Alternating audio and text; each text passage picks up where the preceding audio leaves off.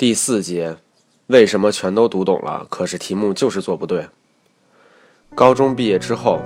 就不用再参加语文考试了，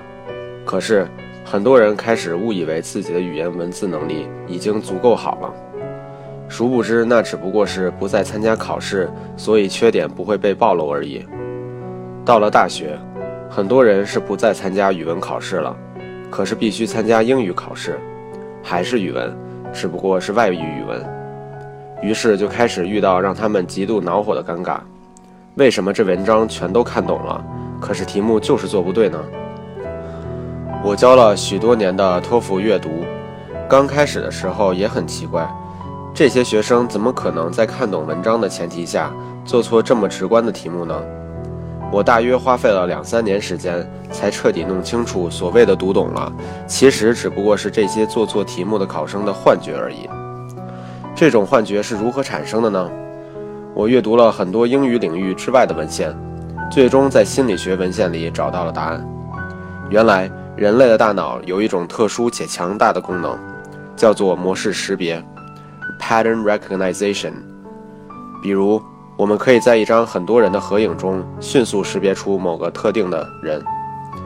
即便照片上的那个人可能与现在看起来很不一样，比如比现在年轻20岁。这样的时候，我们运用的就是模式识别能力。人类太依赖这种能力了，乃至于模式识别还有一种模糊处理的变体，叫做模式拼接。当我们在处理零散信息的时候，会不由自主地将它们按照某种之前曾经遇到过的模式拼接起来，并且还总以一种我们自以为有意义的模式。有些时候我们会下意识地使用这种功能，比如你躺在床上盯着天花板发呆，过一会儿大脑的模式识别功能就开始自动启动了。天花板上原本毫无关联毫无意义的几个斑点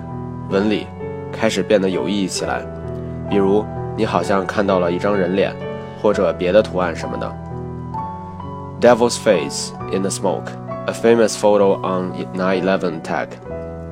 上面一张照片是美国2001年9月11号恐怖袭击事件发生时现场拍摄的一张照片，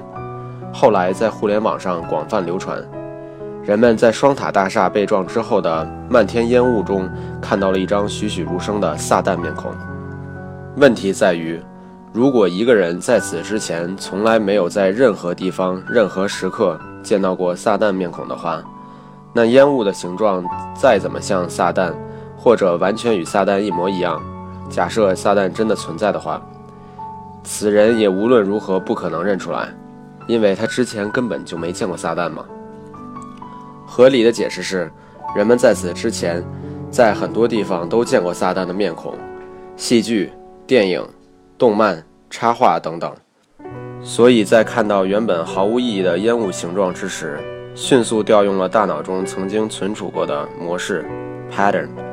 而后用来理解当时所看到的东西。于是他们看到了并不存在的撒旦面孔。这就解释了为什么那么多做错题目，实际上那些题目非常直观，只要真的读懂文章，那题目不可能做错的学生坚信自己读懂了文章，他们实际上根本没有读懂，他们只能读懂文章中的某些部分，而另外一些部分他们读不懂。然而那些读懂了的部分就好像是天花板上原本无意义的斑点一样，在这些学生不知不觉启动自己的模式拼接能力之后，变成了貌似有意义的模式，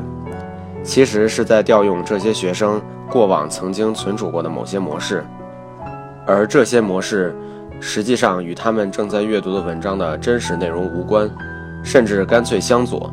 于是他们觉得看懂了文章，实际上看到的却是另外一个鬼才知道是什么的东西。在这种情况下，怎么可能做对题目？